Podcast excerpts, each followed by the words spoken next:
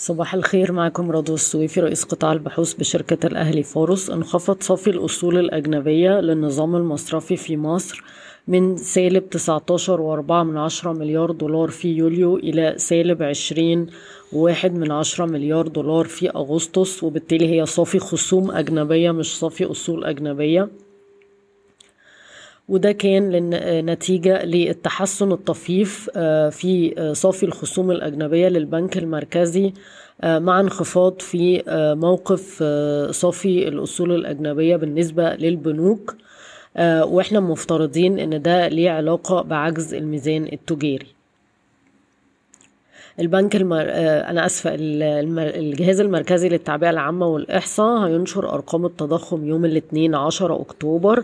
إحنا متوقعين إن التضخم في الحضر على أساس سنوي هيسجل 14 و9 من 10% وعلى أساس شهري 1 و4 من 10% بسبب الزيادات في آه، بعض المواد الغذائية أسعار بعض المواد الغذائية والتبغ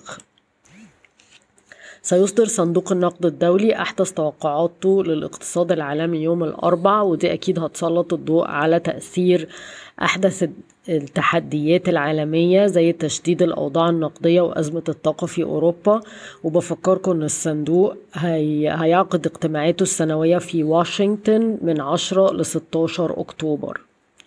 من المتوقع أن تخفض منظمة أوبك Plus إنتاج النفط بأكثر من مليون برميل يوميا ده برضو لدعم الهبوط اللي بيحدث في أسعار النفط وده هيحصل في اجتماعها يوم الأربع وفقا لتوقعات رويترز. طالب السيسي المركزي بالعمل على مبادرات جديدة لجذب استثمارات أجنبية لمصر آه، كما طلب الرئيس من البنك المركزي آه، متابعة التحديات اللي بتواجه الاستيراد. تخطط وزارة التموين والتجارة الداخلية لطرح ثلاث فرص استثمارية لإنشاء ثلاث مجمعات لإنتاج النفط بتكلفة استثمارية 321 مليون دولار. ينطلق اليوم المنتدى الاقتصادي المصري الكويتي اللي هيفتتحه وزير التجارة والصناعة بحضور رجال الأعمال المصريين والكويتيين.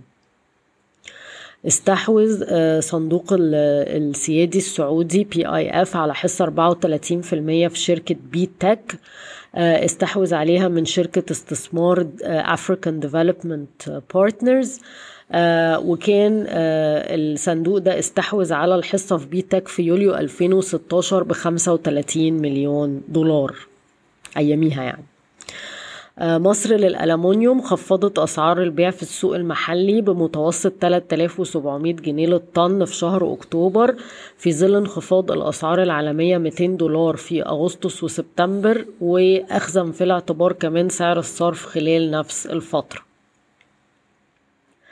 ستتلقى الهيئة العامة للمواني البرية والجافة العروض الفنية الخاصة بإدارة وتشغيل ميناء دمياط الجاف الشهر ده.